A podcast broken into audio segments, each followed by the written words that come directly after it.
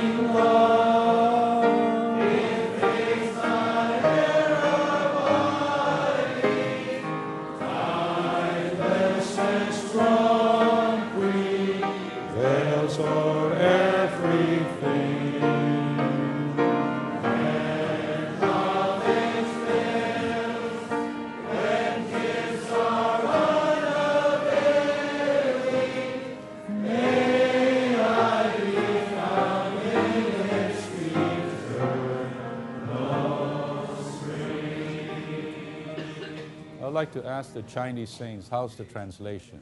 Very good. Huh? The singable, huh? How about the Koreans?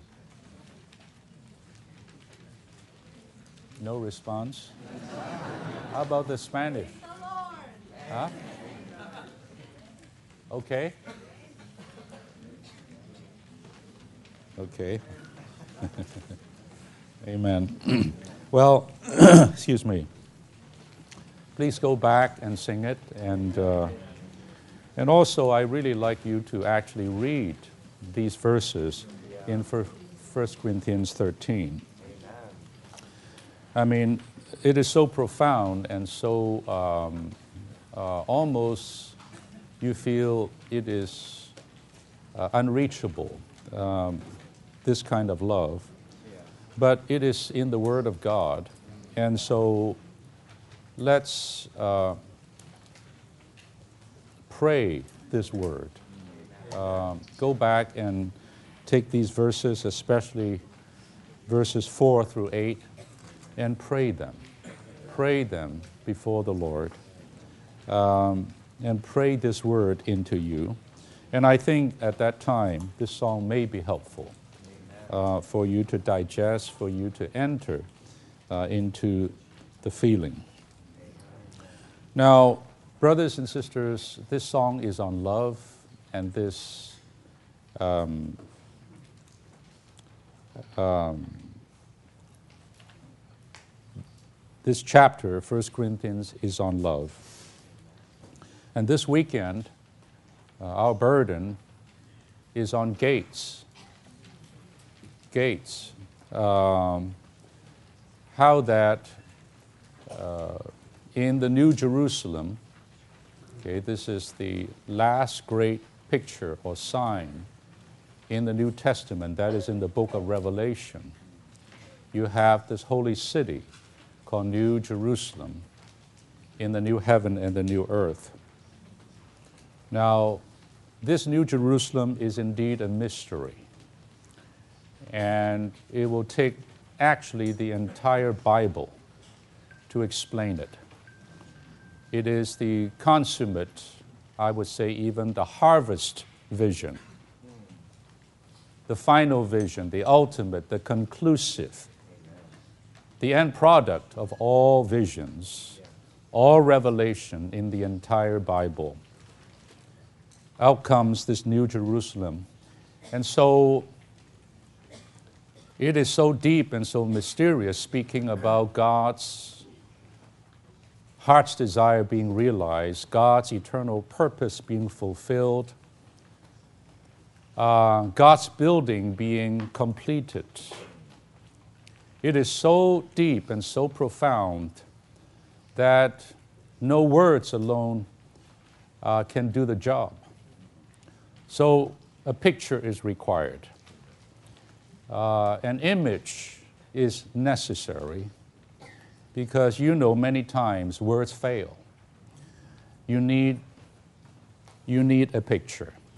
You need a photograph. You need something visual to help you understand and appreciate what this thing is. And so, this is what we have in this last vision in the whole Bible a picture of a city. So, therefore, all that pertains to this picture or this picture of this holy city must not be construed as physical. Do you follow me? As some physical place with golden streets and with a, um, a tree and river and walls and gates and foundations and so many things. Uh, it says on the throne, which is at the center of this city, a throne, there sits God and the Lamb. Now, one would not believe that there's a little lamb, like Mary have a little lamb, sitting there on the throne with God in this city. It doesn't make sense. So, this city must be interpreted spiritually. This sign must be interpreted spiritually uh, so that you can appreciate um, this consummate structure, a city a building, which is the end product of God's great work in this universe. To build something for Himself and for the man that He created. Well, this New Jerusalem, in the end, is not, as I said, a physical object, and even the more, it's not a physical place like heaven that you would go to. Um, I hate to disappoint you, but a lot of people are looking forward to go to this heaven. Uh, you may be quite surprised that that heaven is not waiting for you. This New Jerusalem is a person. It's personal. And what person is this New Jerusalem? It is a mingled person. It is a mingling or a blending or a union of the person of God. God is a person. God is not an idea. God is certainly not a place. God is not physical. But He is a person, the person of the triune God. But not only so, this person is not only God Himself, but also it includes man, the human person. That means it includes you and I. We all are part of this new Jerusalem. This new Jerusalem actually is a married person. You actually find that uh, in the word there. It talks about this new Jerusalem actually is the wife, is a wife. Now, that it cannot be more personal. I don't marry Irvine. You know, Irvine is not a person, it's a city.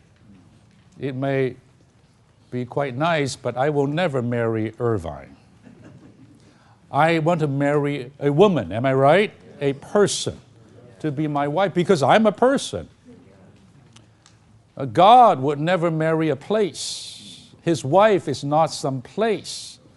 God wants to marry a person. Amen. You know what that person is?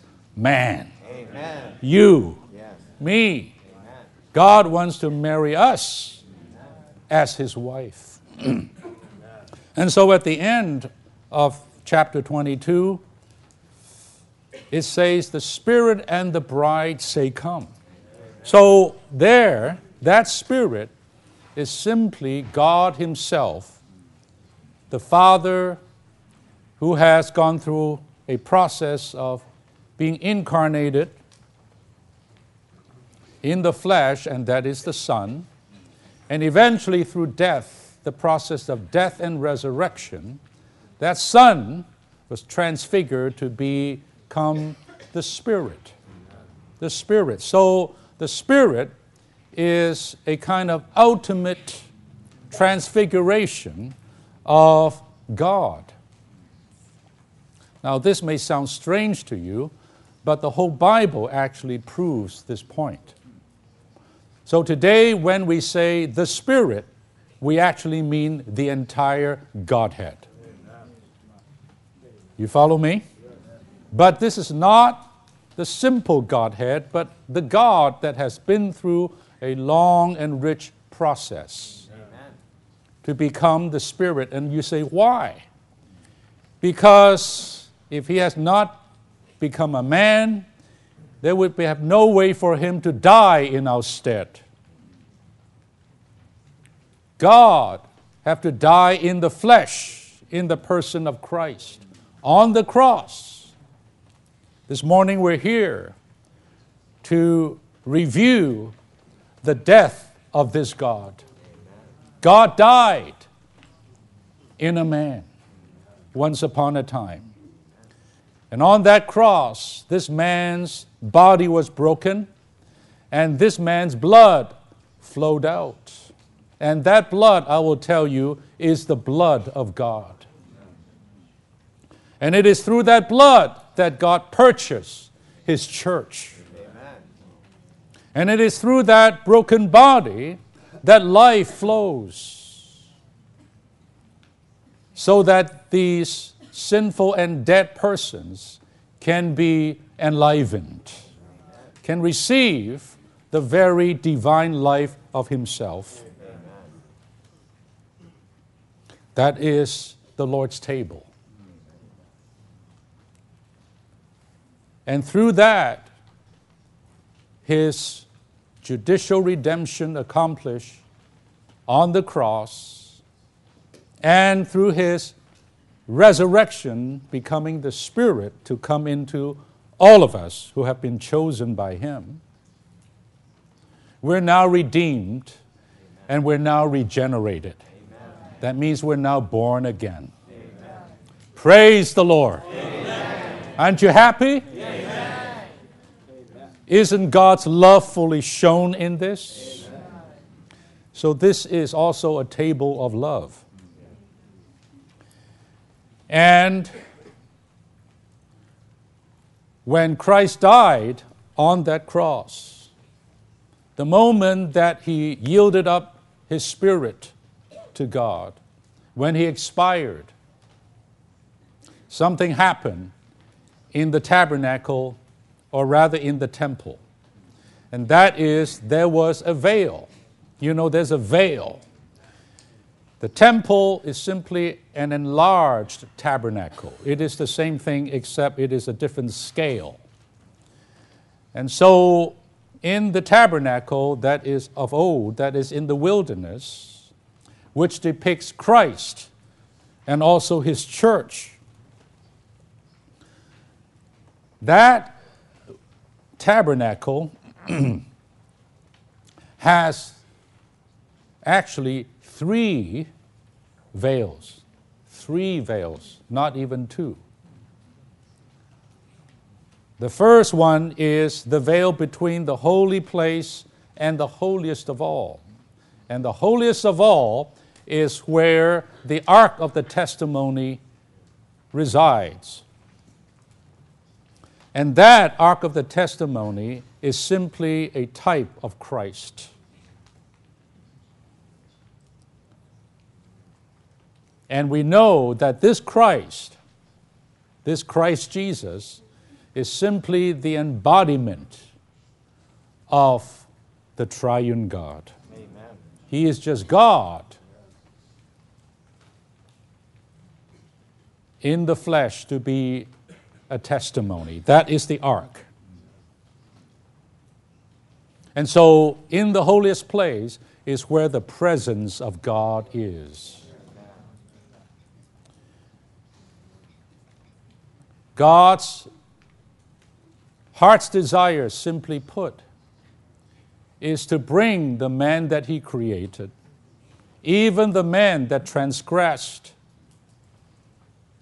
in the fall, the man who sinned, somehow to redeem him, to recover him, to bring him back to himself, or even into himself. But because God is holy, God is righteous, God is full of glory, no sinner can draw nigh to him. No sinner can come even close to him, not to mention to enter into him. It's impossible. So God came in the person of the Son to die on the cross, as I said, to shed his blood for our forgiveness and for our cleansing. Amen. So that sinful man can now come back to God. Amen. There's a second veil, and that is the veil between the holy place and the outer court. And I'm not here to expound on those things, I just want to make you aware. There's an, another veil here. Actually, there's a third veil. The third veil is the veil of the outer court. There's another gate. All these faces the east.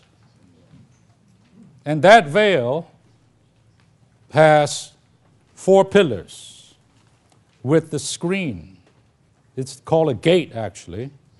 And this second veil here also have four pillars. No, five pillars with a screen. And the innermost veil has four pillars with three openings and a screen, and it turns out that all the screens are the same, made of the same material. And that is fine linen with scarlet and blue and with the cherubim, the same covering of the first layer of the Holy Tabernacle.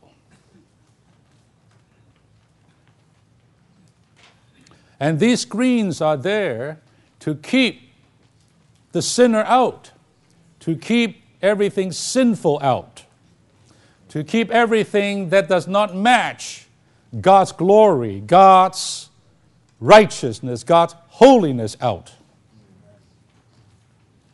It is to protect God, His attributes, His interest.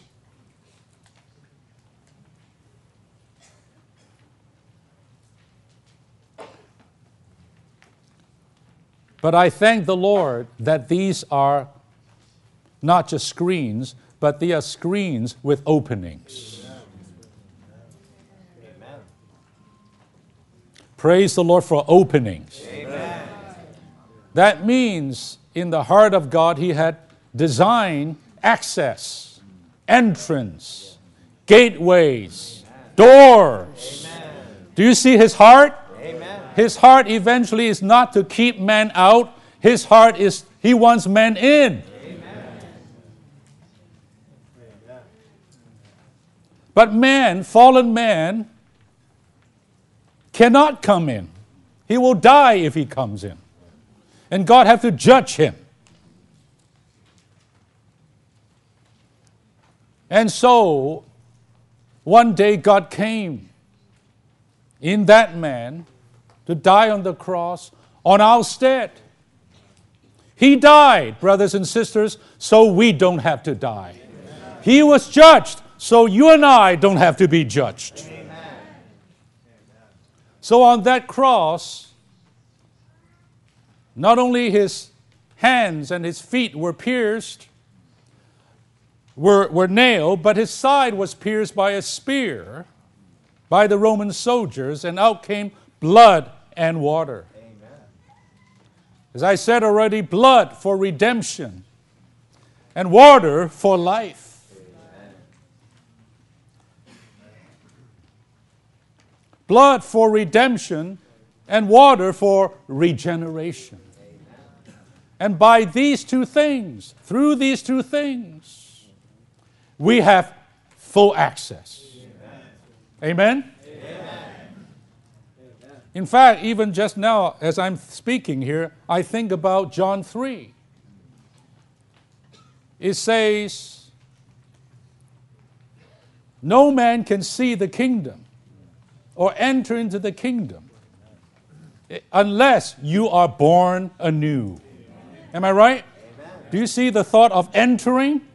Entering into the kingdom. We are all, through the fall, in the kingdom of Satan, the kingdom of darkness. That's where we belong. But God wants to transfer us into His kingdom, the kingdom of light and the kingdom of the Son of His love. But there's no way for us to enter in. So, firstly, we need to be redeemed by the blood of the Lamb. Amen. To have all our problems between God and us removed, Amen. dealt with, Amen. so that we can be reconciled to Him. Praise the Lord. Praise the Lord. We were enemies, enmity. We, we, we were God's enemies and now we are reconciled. What good news!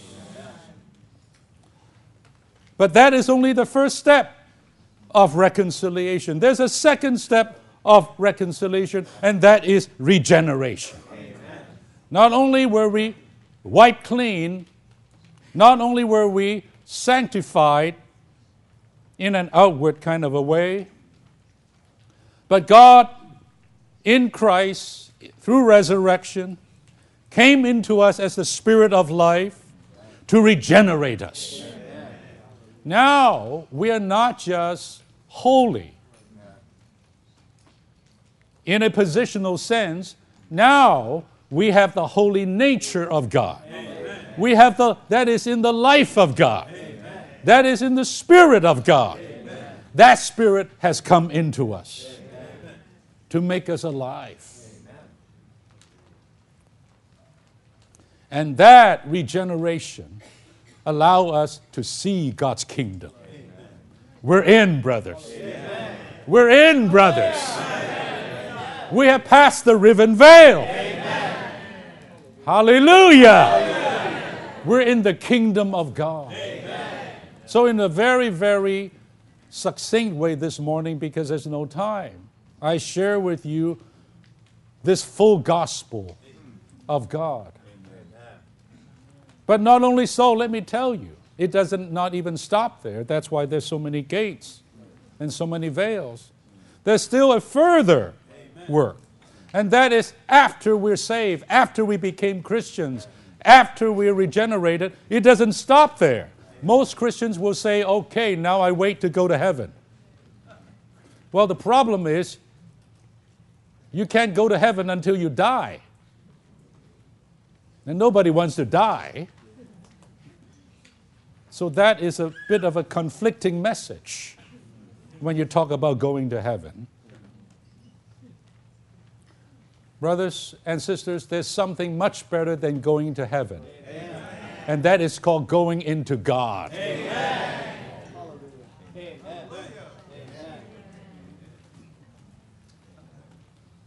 That heavenly mansion that some Christians purport that it takes Christ 2,000 years to build is not same as that villa in Newport Coast, you see.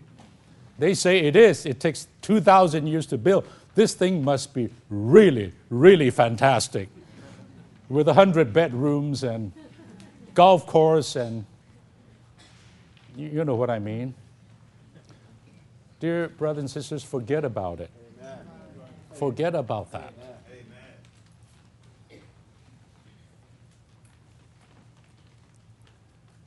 Now, today, actually, my dear brothers and sisters, we're still on our way after we regenerated to be fully brought into God Himself, Amen. to be one with Him, Amen. to be filled with Him, Amen. to even, if I may say so, part of Him. That doesn't make us God to be worshiped, but it does means that we will fully possess His life, His nature, His attributes, His goodness everything that God is would become ours. And by doing by, by that, we would become his expression, his fullness, his testimony. And actually, that is the New Jerusalem. Now, today, we're in a process. We're still in a passage we're still in a journey into God. And so we still need today Christ as our constant access, Amen. our constant passageway. And this is why, even in John 14, after he talked about this heavenly mansion, which is really this mutual abode, this mutual abiding place place of God and man, where God would live in man and man would live in God. They live in each other in an incorporated way. And when that is expanded, that will be the New Jerusalem. And today it is the church of God. Amen? Amen? We all are still in this journey. He said, I am the way the truth, Amen. and the life. Amen. No man can come to the Father except through me. And he said in Ephesians, through him we have access in one spirit, in one body, right? Into the Father. So the Lord Jesus is the passage. The Lord Jesus is the access. The Lord Jesus is the way, not only for our redemption, but also for our regeneration. But not only for our regeneration, let me say this, even for our glorification. Amen. He is leading many sons into glory. So today we still need Christ as our what? Entrance. Amen. As our continuous, constant entrance into God. Now, actually, all this I say is not the burden for this weekend. The burden for this weekend is this that this Christ this way, this gate, this access, this Jesus. Today must be reproduced, multiplied, enlarged, duplicated in each one of us. So if you look at the New Jerusalem again, you see a four square city, 12,000 stadia on each side, huge. It had walls around it, 200 feet at least high, going in four directions. But there are gates, not only one, but three gates on each side, total of 12 gates. And as we saw yesterday, the number 12 is 3 times 4, right? There's something called numerology. You have to study the meaning of numbers even in the scriptures to understand things with spiritual meaning. And so, three times or three always refer to the Godhead, the triune God, the Holy Trinity. The four always refers to the creatures, the four winds, the four directions of the earth east, west, north, and south. The nations, the tongues, the tribes, and the people. All this refers to the human creatures. And so this city, with four sides, means it's facing all the whole earth with all the people. And the fact that it has gates, three gates on each side, show that it is accessible from every direction. Regardless of who you are, regardless of what ethnicity you have, regardless of what class of people, regardless of whether you're rich or poor, regardless of what age you're in, as long as you are a man, a woman, a human being, I will tell you, you can come on in. Amen.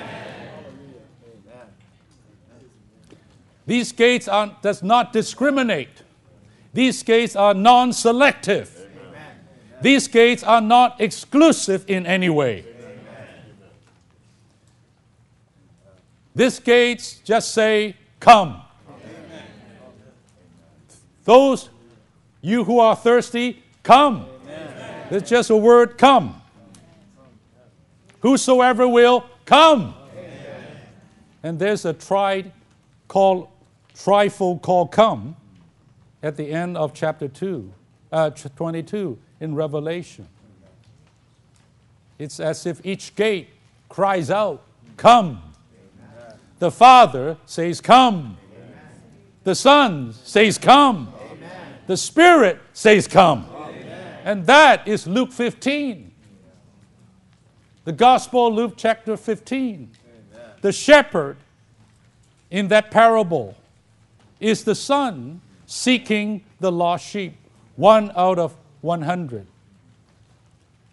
The woman who searched for the coin is the Spirit working in the hearts of men to enlighten and to stir, to find the lost coin, which we are, each one of us. And finally, the forgiving, waiting, long suffering, welcoming Father for the prodigal to return. You see that? Those are the three gates. But those three gates is times four. That means those three gates are mingled with us. Today, God in man are the gates. Today, the triune God mingle with us tripartite man are the gates. So the New Jerusalem is a city not just of wall, it's a city of gates.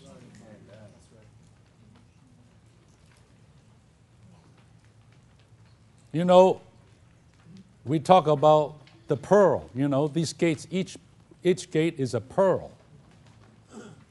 And we all know that that pearl is a picture of Christ death and resurrection, resulting him being the gate. I failed to mention earlier that the veil was riven when Christ died. I'll get to that in a moment, but let's come back to the gates of the pearl. So you have this little rock, a little sand that was irritated uh, it irritated the oyster, causing the oyster to secrete some kind of fluid or substance. And after many layers of that secretion, the pearl came forth. And of course, that is a picture of Christ's death on the cross. He's more than irritated, he was pierced, he was nailed, he was wounded. But out came blood and out came water. on the rock, on the sand, which is you and I.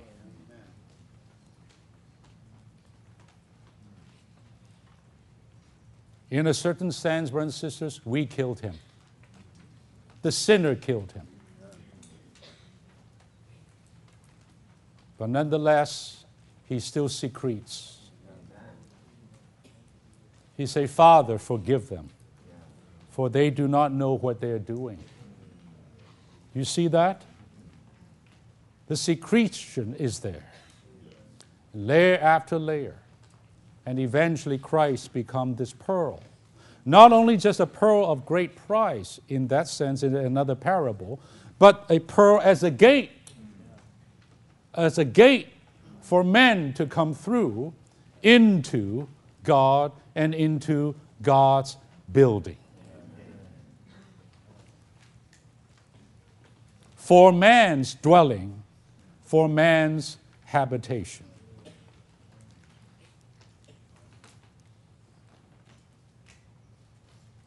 Now, brothers and sisters, that pearl, those is Christ. But there are 12 of them. 12 of them. I like to say this weekend to all of us here, brothers and sisters,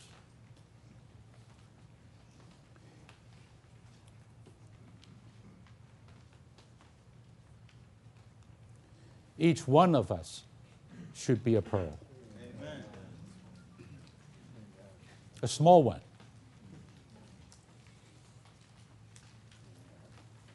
I said, maybe not as big as Billy Graham. You know, Billy Graham is a pretty big pearl. How many millions came through this evangelist, right? Into God. Maybe not, but we're a little pearl. You know, last night after the meeting, a brother, I don't know whether you're here or not, who came with Danny Choi, an older brother. Well, he's not here this morning. So he came and talked to me. And at the end of our little short conversation, he said, he said, Brother, listen. He said, You told us today in the churches there are 25,000 saints, right? I mentioned that yesterday.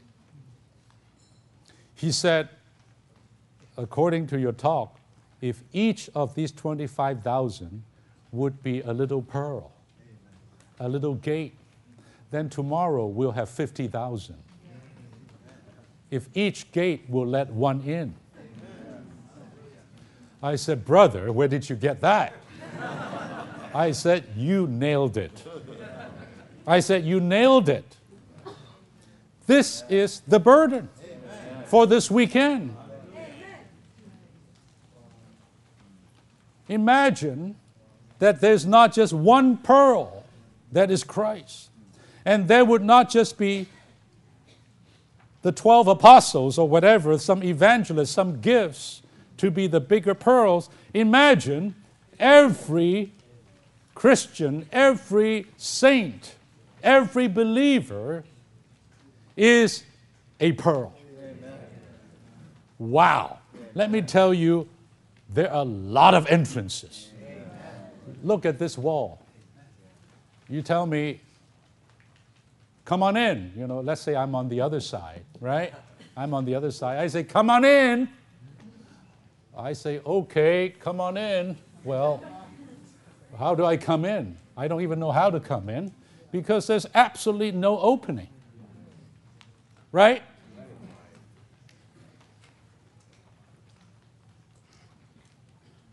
Now, just listen to me.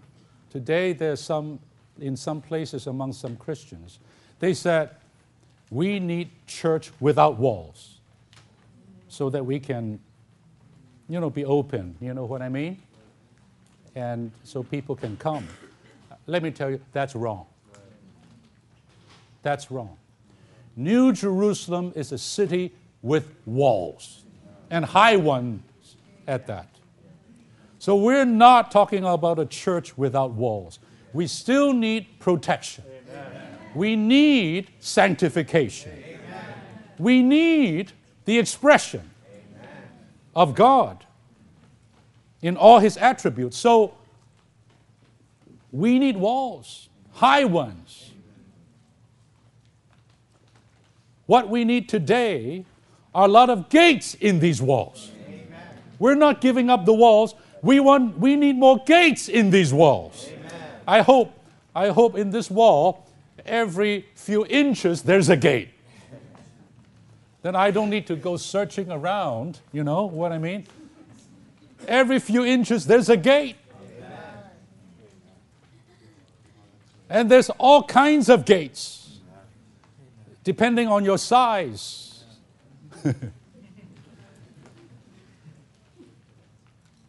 depending on your color, depending on your ethnicity, uh, your tongue, you know, what people, whatever you may be, there is a gate for you.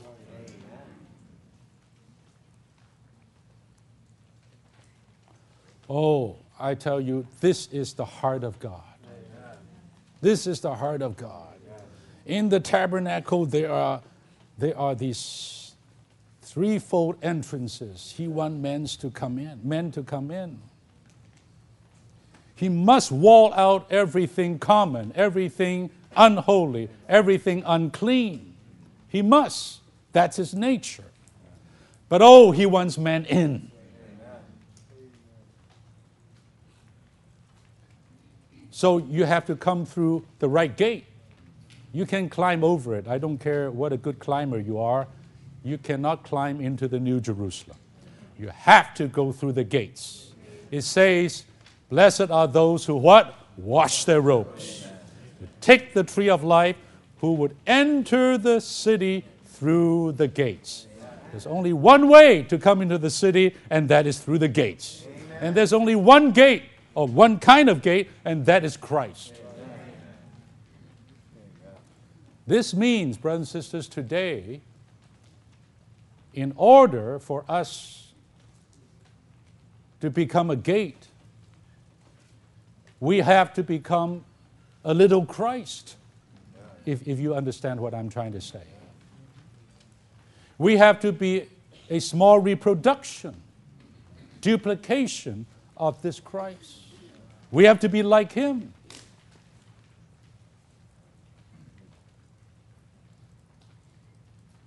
We have to go through what he went through. His history, Christ's history, has to become our story. His process has to become our experience day by day. It is by this way that we will become identified with Him. We will become one with Him. We'll become joined to Him. And it is by this way that you and I will also become a small gate for someone to come in, for a sinner to come in, for a seeker to come in. we would say, Lord, you are the way, you are the gate, everyone has to come through you. The Lord will turn around and say, Yes, but today I'm in you, I'm one with you. Aren't you experiencing me? Aren't you experiencing the process I went through? I'm working myself into you. I'm duplicating myself into you. Amen. You know what? I want you to be the gate. Amen.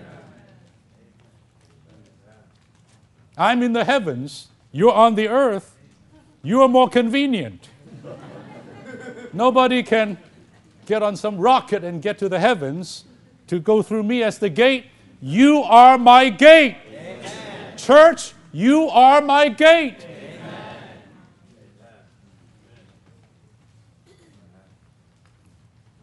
Each one of us should be a gate Amen. for sinners to come through, Amen. for seekers to come through. Amen. It's almost like if we are not the gates, they cannot come through. There's no way for them to come through. All these pillars, there's these pillars in, the, in all the three gates, huh? Or, or, or entrances in the tabernacle. Four, three, four, five, four.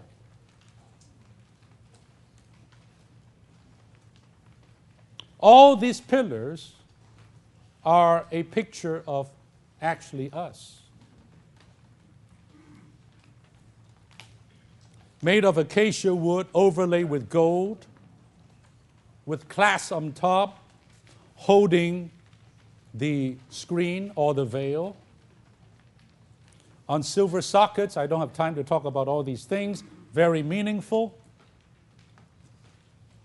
And on us are these screens hung.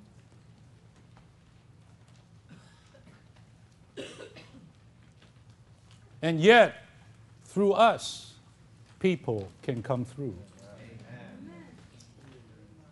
You know, now I realize pillars in the building is not just to hold up things. Pillars are what make entrances. You say, I want to be a pillar. That doesn't mean you're just here supporting some structure. It means you're here as a gate or you help to form gates for people to come in.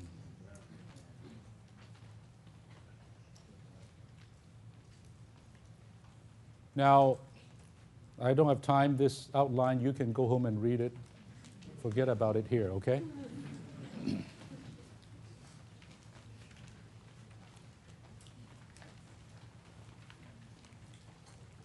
These pillars refers to persons uh, that creates openings, access for people to come in further and further and further into God. You know, the book of Hebrews is a book called Coming Forward. It's a journey into God. The Christian life is a journey into God. But people need ways to come in, they need guidance, they need access. And those are what? Not only Christ Himself, but Christ in us. Look at Paul. Paul was a great gate. He was an evangelist gate. He was a prophet gate. He was a teacher gate. He was a shepherd gate. Almost everywhere that Paul went, he was an access point for people to come into the Lord further and further in their experiences of God. That's what he was.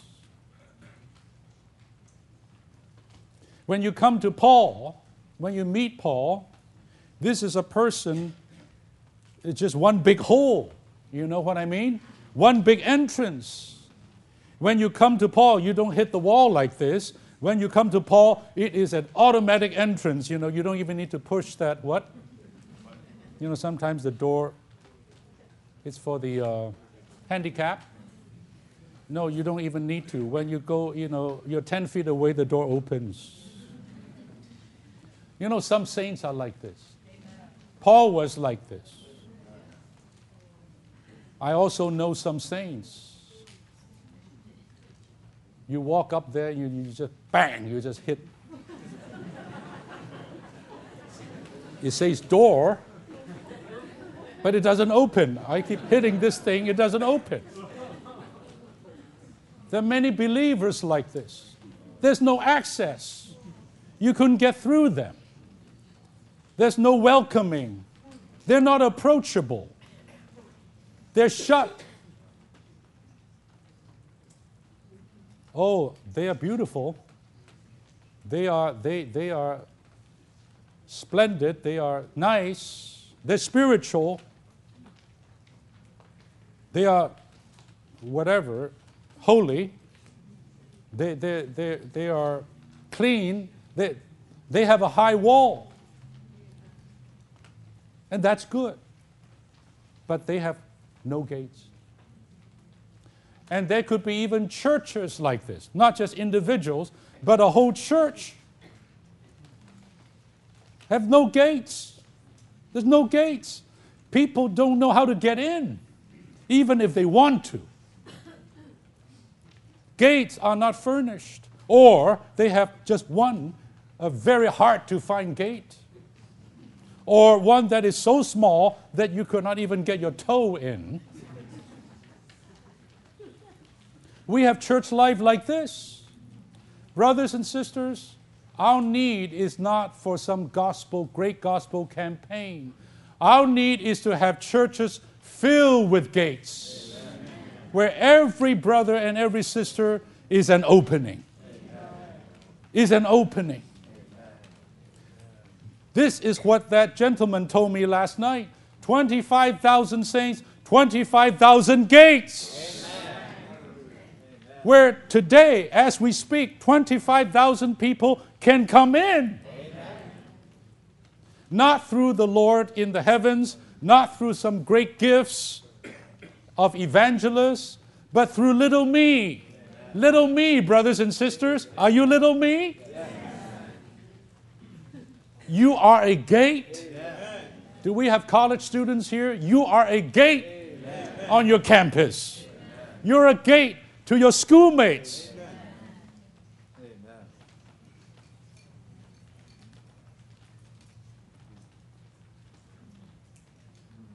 But I need to finish. the only way for us to be a gate is that we are really one with Christ, Amen. one with the Lord, the one Amen. who is the true gate, Amen. the real gate, the real way.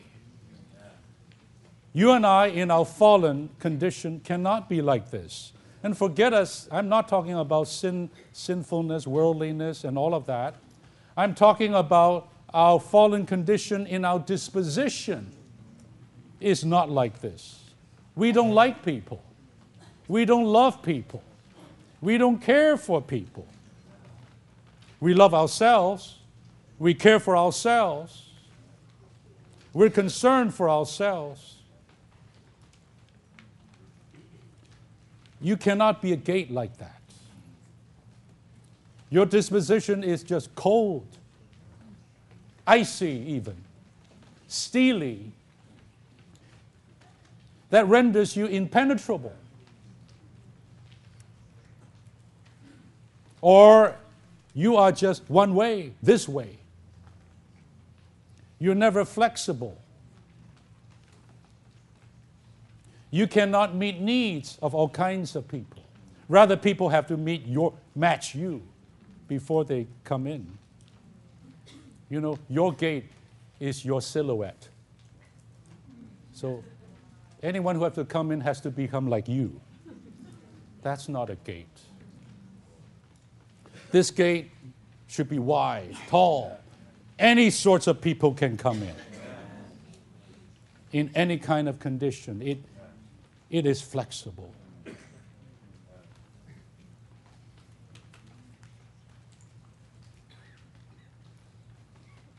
I'm not too much to say this, dear saints that without us, people cannot come to the Lord. Without you and I. Amen. Don't say the Lord will do it. Yes, the Lord will do it to some degree. But you and I.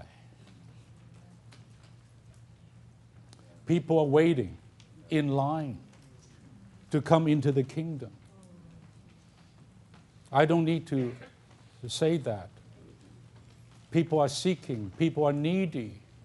So many prodigals, am I right? So many lost coins, am I right? So many lost sheep, am I right? But where is that seeking heart? Where is that forgiving spirit? Where is that compassion? Where is that love? You say, I don't have it. I agree with you because I don't have it either. But do you know this love, 1 Corinthians 13? Is not an idea, is not a feeling, it is again a person. Amen. That love is Christ. Amen. You can substitute that word love in 1 Corinthians 13 with Christ, and you can read it. Christ suffers long. Christ does not brag. Christ hopes all things. Amen. Christ endures all things. Amen. Christ rejoices in righteousness. Amen. It's Christ. Love is Christ. Brothers and sisters, we need to experience this love. We need this love to hang on us. We need to be constantly identified with and joined to Him. And this would necessarily require or demand, brothers and sisters, our old man to die, our old disposition, our cold disposition. You know, some of us, we just don't want to be inconvenienced. I find in my experience, if I'm that way, I cannot care for nobody. I don't want to be inconvenienced. Don't bother me. I'm not ready yet. I wish I have more stories to tell.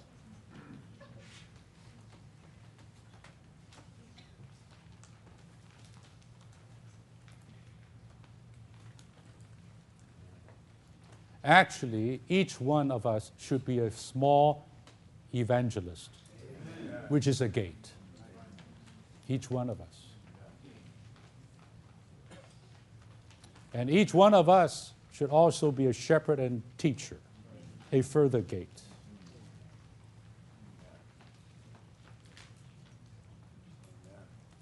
Well, for this, the Lord needs to work on us. You have a heart to be such a gate, brothers and sisters? Amen. Do you? Amen. Then open to the Lord. Amen. And say, Lord, reproduce yourself in me. Make me a way Make me an entrance. Lord, do whatever is necessary. Shine on me. Touch me. And I would say, don't be scared to pray this way. Lord, break me. Break me open. Lord, do away with my old disposition, my coldness.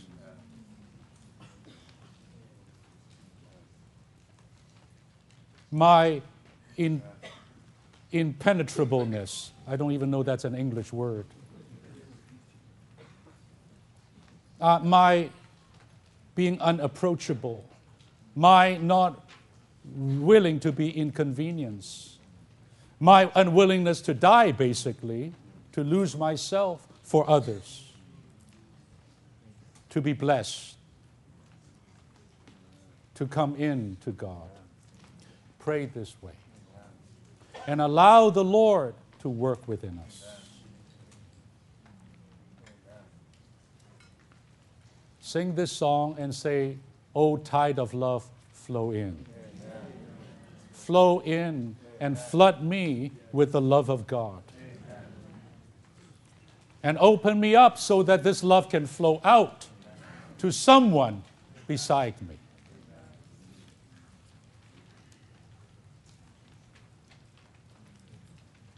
Lord, take away my selectivity.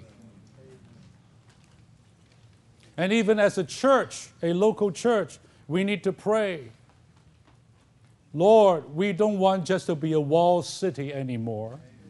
We want to be a wall city filled with gates in every direction, in the community, in our workplace, in our school, so that more can come in. And again, I say, the Lord is not after each one of us being this gigantic gate like the apostle or like some of these great evangelists or spiritual people. God just wants each one of us to be a small gate. And someone will come in. Wouldn't it be wonderful when we meet the Lord, when we die, or when we see Him? Ten people has come through you into God. 20 people have come in through you into God. How about that?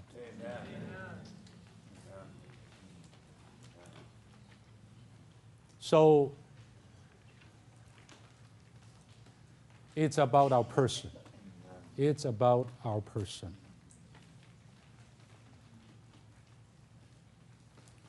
I think I have said what I want to say. Okay, I just come back to one thing I forgot. That is the veil, huh? You know the veil?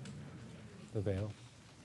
The veil is a picture of Christ's flesh. Now, we all have the flesh, but Christ's flesh is different from our flesh.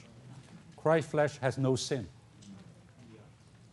It just looked like our flesh the likeness of the flesh of sin, but it has no sin because he is Christ. But still, nevertheless, it was the flesh. And in order for man to come into God, that flesh has to die. That flesh has to be torn. That flesh has to be terminated and broken. And in this case, the Lord died on the cross, and when he expired, that veil was rent from the top to the bottom. That means it was God's hand that tore that flesh. And once that is torn, all may go in. In Hebrews it says, henceforth is a new and living way open for us. New and living. That word new means fresh. It's always fresh. 2,000 years later, this morning, that way is still fresh and living. It's not a dead passage, it's a living way for all of us to go in.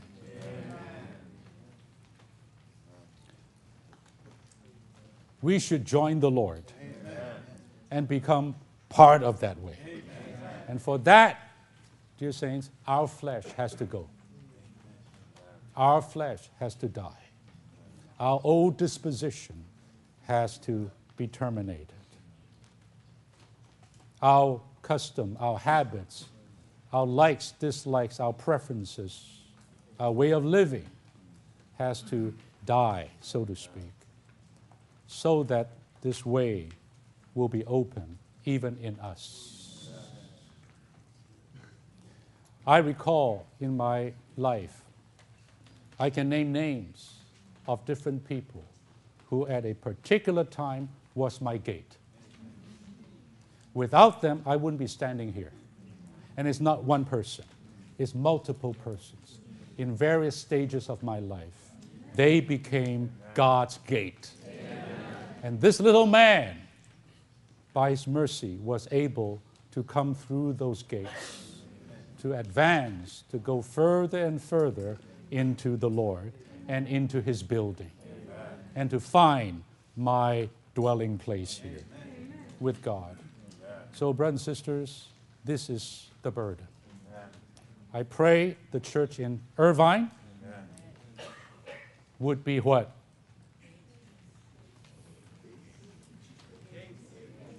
A church of gates. The church in San Juan Capistrano, where are you? Stand up. Stand up. Wow. Amen. Very good. See so many gates there? Down south, right? This is facing the south. You'll be full of gates. Huntington Beach, you're facing the north. Where are you, Huntington Beach? Look at all these gates. North facing gates. Okay, thank you. And then we have. Uh, where? Oh, Santa Ana. They're the, they are the uh, east or the west. I don't know what they are. Look at all these gates. Very good, very good. And then where else? Lake Forest. They are small, but they're still gates. Well, not that small. Look at that. Look at that. Amen. Thank you. Look, look at so many gates. Look at so many gates. Brothers and sisters, my heart is just breaking of sorts, breaking. There's so many, so many unsaved that God has chosen. They want to come in, into Christ and into even the church. And so many seeking Christians who are what? Undernourished, who are hungry, who need to drink, they're looking for the food and for the water. And listen, even so many who are backslidden among us, they need a home. They want to come home. They want to be back in the Father's house. They want to enjoy that heavenly party again. They are also looking for a way in. But, brothers and sisters, where are the gates? Let each one of us, let each one of us become a gate, a small Christ for people to come in and come through. Now, there's a lot, of course, about how to be such a gate, but tonight, uh, this morning, I think I gave you at least the beginning, some principles. I hope that this message would not just tickle your ears and be forgotten. I hope you will take this word, take this song, take this outline, go to the Lord and pray this way. Transform me, Lord, into a gate so that many can come in through me into yourself and into the church of God and into the New Jerusalem. I stop here. I hope some would uh, share something. Is there time for that, or should we stop here?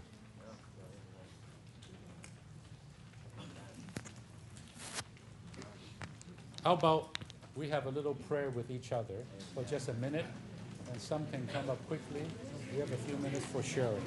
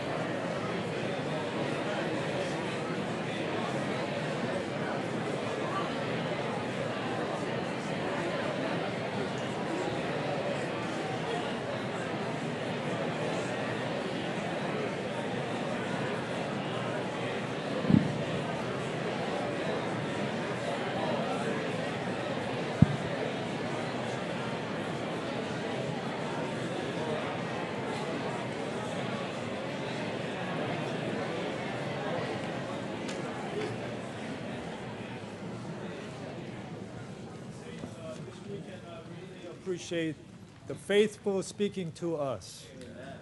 Our urgent need is gates Amen. for us to become gates. Amen. We need a sufficient number of gates, and we need a sufficient opening of the gates. Oh Lord, this is God's heart.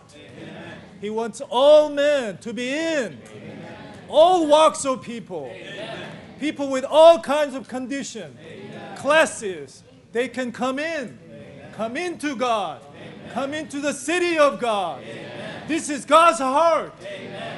Saints, today we are here as the miniature of the New Jerusalem. Personally and as the churches, we are living out the New Jerusalem and uh, working out the New Jerusalem. Our brother pointed out to us that urgent need is we need the gates. The we need to must have these characteristics Amen. of gates to be the proper testimony of the Lord. Amen. And I realize also, in order for us to be the gates, saints, we need we need a deeper mingling. Amen. Mingling with the triune God, seeking triune God, loving triune God. Three multiplied by four. Deeper mingling is what we need. And also, saints, these gates are the pearly gates. Amen. Oh, this is we are becoming the gate gates by death into resurrection. May all our situations and sufferings, oh, this will constitute us as the gate. As the, uh, the, the wounding and irritation is going on, may we turn to the Lord, open to the Lord. He can deal with us. He can secrete His life juice up upon us. And gradually, slowly, yet He can make us gate for His, uh, for his testimony. Amen. Oh, how we need to be the gates.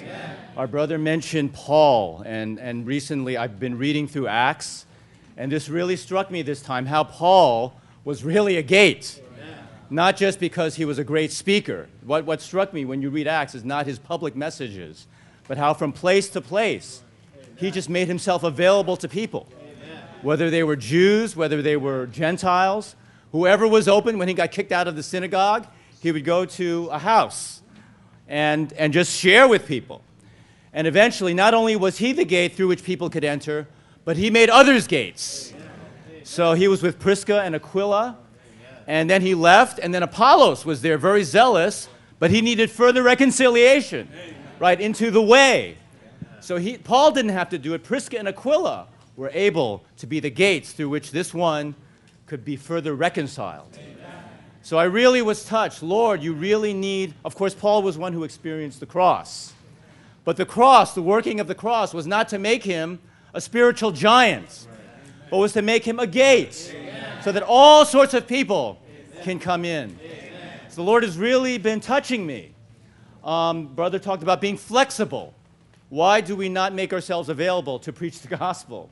Because we're busy, right? Because, our, because we have so many things on our schedule.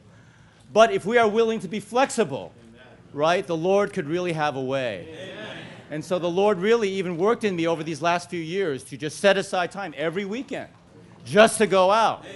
But it's not just enough to do something outwardly, but inwardly, everything we go through, all the sufferings, right, the dealing of the cross, needs to make us so that inwardly we're open to people, all kinds of people, able to meet their needs so that whoever they are, they have a way to enter into God and enter into the church.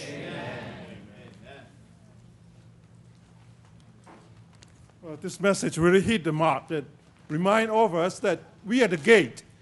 Probably during the last couple of years of his life, he said the local church is just a process. We are not building up a local church as an empire for ourselves, surrounded with wall.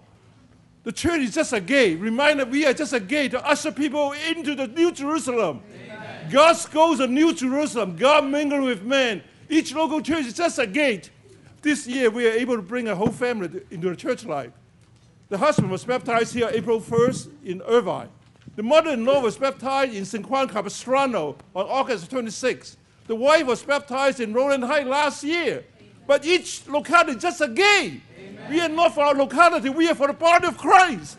We are here for the, to build the new Jerusalem. May the Lord use us, each one as a gate.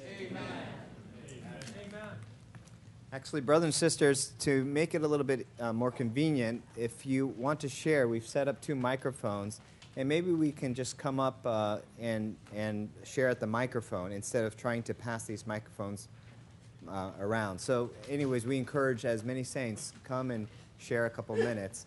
And since I'm standing, I might as well share what I enjoyed, which was the fact that this, uh, this, this New Jerusalem is really a sign. And if we start thinking in terms of merely architectural characteristics and features, we may lose the fact that really we're talking about people, right? The New Jerusalem is a person. God is not going to marry a place, He's going to marry a person. And even what we're talking about as being gates, these gates are persons. Actually, firstly, this, these gates are one person, right? The real gate, which is Christ, which is the triune God.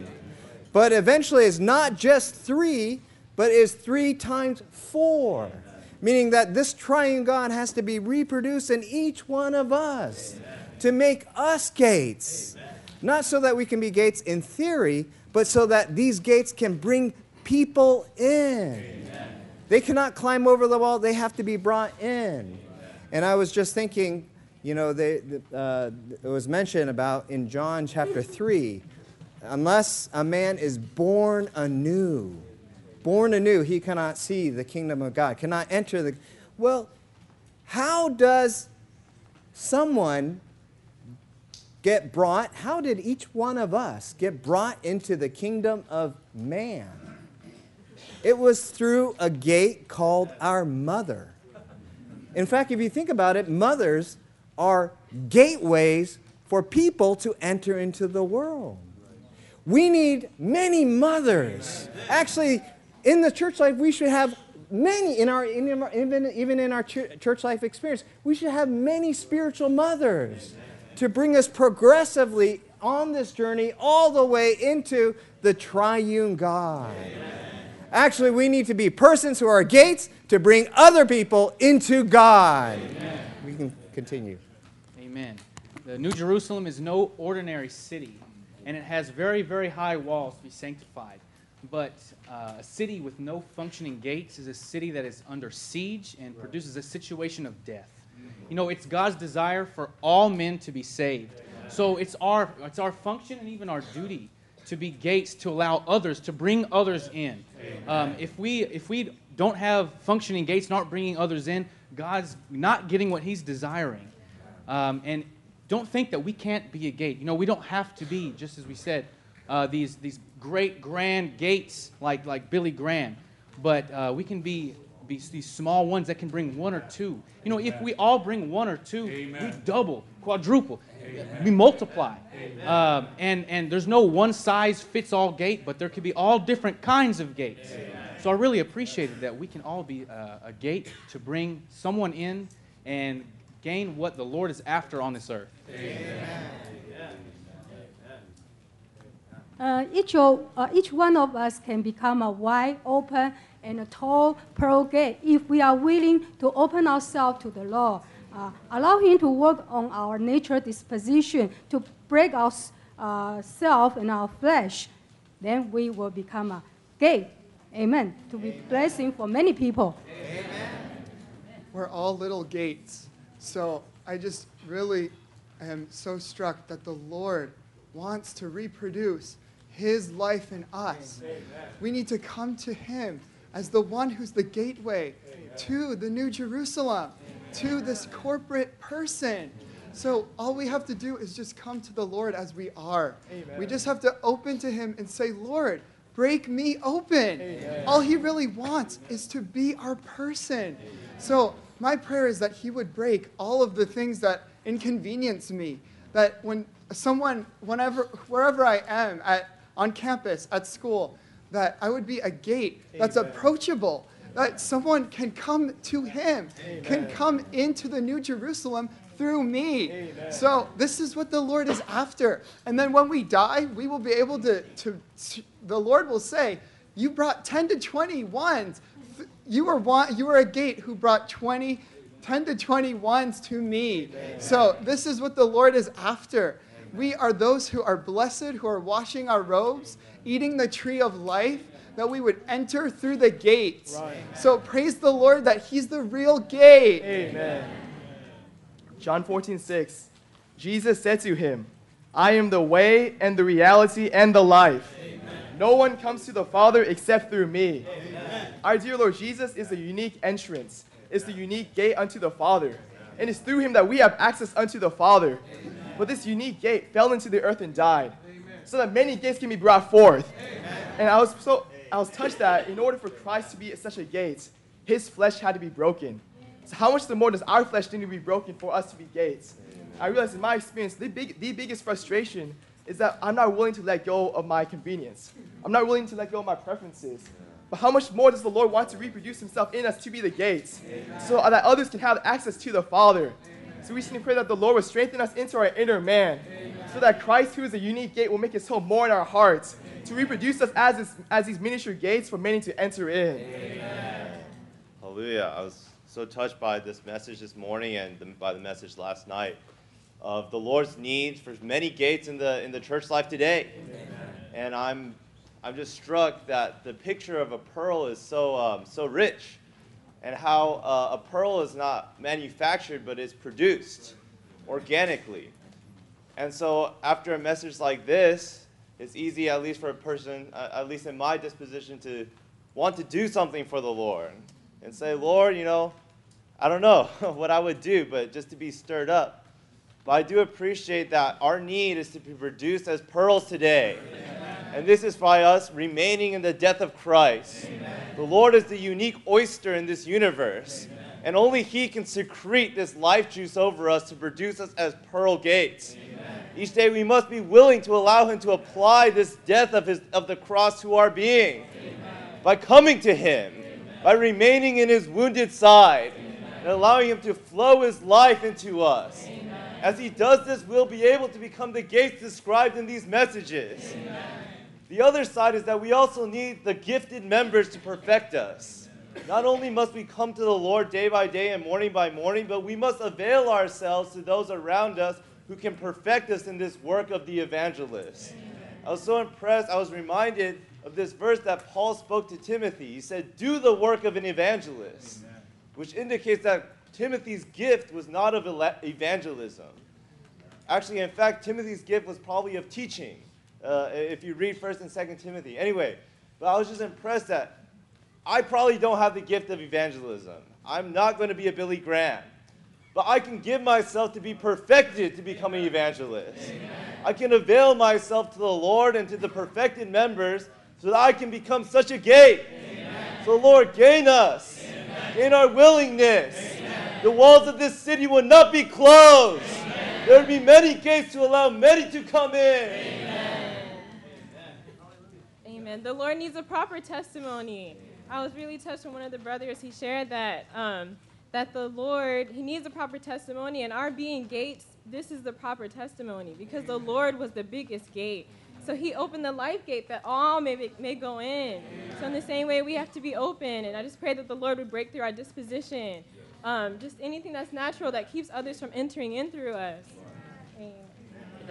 Those standing. Yeah. I think I was impressed last night and today that we really need the Lord Jesus' life. This man was what this looks like. The Lord Jesus on the earth is what this actually looks like to have gates. And I think there was a point even last night on the outline. We need to ask ourselves, how many gates do we have? And in the overflow time last night, the brothers sharing on John 3 really touched me. And just considering throughout the Gospels, you really see a man who had gates that all types of people could come through Amen. in the living of the Lord Jesus. In, in one sense, it's like the Pharisees and the scribes had walls but no gates.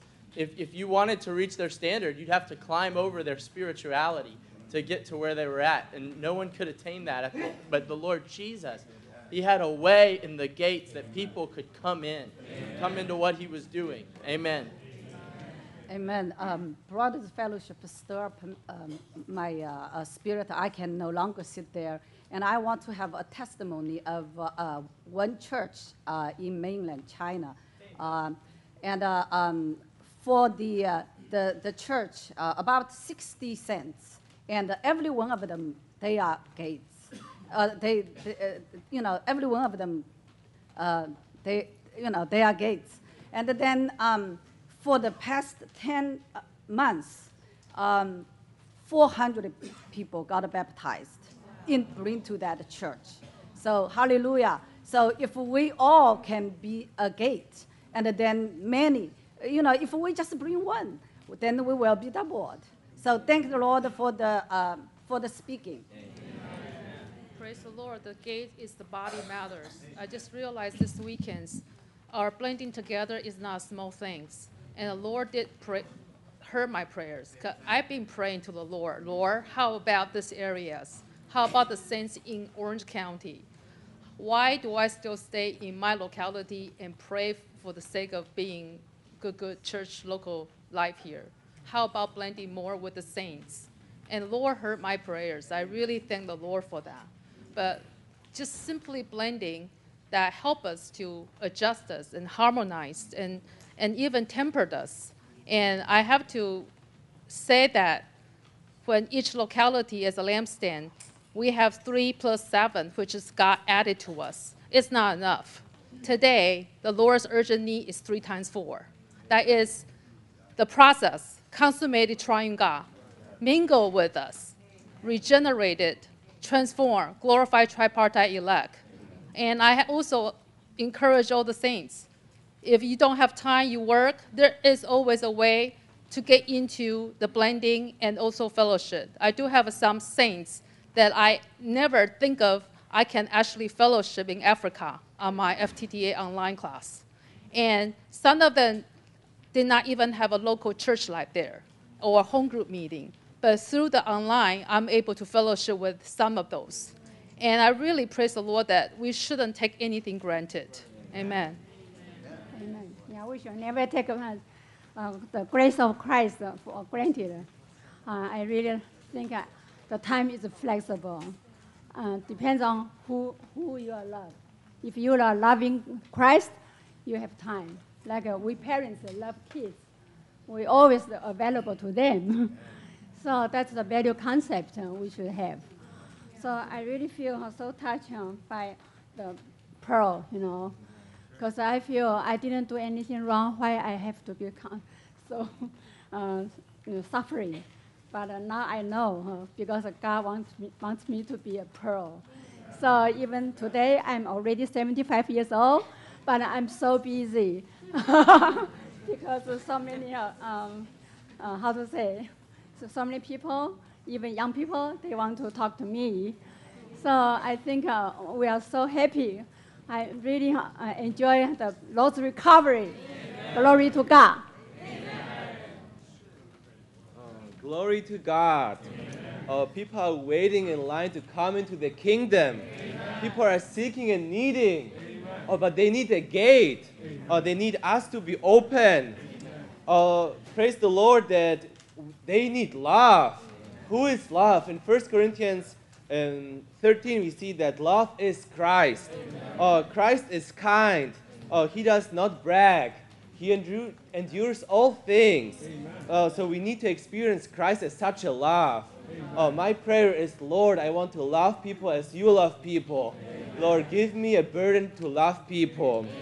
And then when we do this, we need to cry, have Christ as our entrance. So that Jesus must be multiplied and enlarge in each one of us. Oh, this is the way how we can become gates. Oh, we don't want to be small. Oh, we want to be enlarged. So we have a bigger capacity for people. Oh, this requires the old man to die. And for this, the Lord needs to work on us. Oh, Lord, give us a heart for people and reproduce yourself into us. The church is the gateway to God. Uh, if a sinner wants to meet God, he can't take a rocket and go to the heavens. He has to come through the church. Um, yeah, and many believers, they're not welcoming, they're not approachable, and they're shut. Um, and so it's really hard for these sinners to come to God. But I was really reminded by these verses in 1 Corinthians 9 where Paul said he uh, became all things to all men that he might save some. He didn't put up a wall, he lowered the wall so that the people could enter in and be saved and that really impressed me. And also, it was uh, the, the reason that we're just not welcoming or not approachable isn't it's just because we're sinners and we need the Lord Jesus who is love and has love for these people. And his love, uh, he's not selective. Um, I really appreciated the connection between 1 Corinthians 13 and the gates um, that the Lord was so willing to die because of his love for us. And so it was what, what really caused him to suffer, what really caused him to put aside all that he was. And I feel like so often it's like, Lord, like I'm not, I, I'm not willing. And he's like, it's because you do not have the love. And I was just, I don't know, I was just so struck with love does not seek its own things. It covers all, it believes all. And that is, it's really when we touch the love of Christ, when we're flooded with the love of Christ, that, that we really become this gate we're willing to take a, a, a, sinner, whoever they are, and be anything to them. We're, we just love them with the love of Christ. And it's like, oh, Lord, like, flood in. I need this tide of love, this tide of love to become a gate to anyone. Such a good way to conclude this, to bring it full circle, this message is that in order to be these gates, it comes down to our experiencing and becoming this love, right? This divine love. Uh, how many can come in is not how spiritual you are, but how much love you have. So, anyways, may the Lord gain what He's after. That all the five churches in South Orange County be full of gates. Big gates and small gates. Let, us sing this hymn one more. Amen. You're okay. We'll have food for you. Amen. Sing it one time. Sing. Yeah. Yeah, we can stand. How about we sing this one more time? It suffers long forbearing.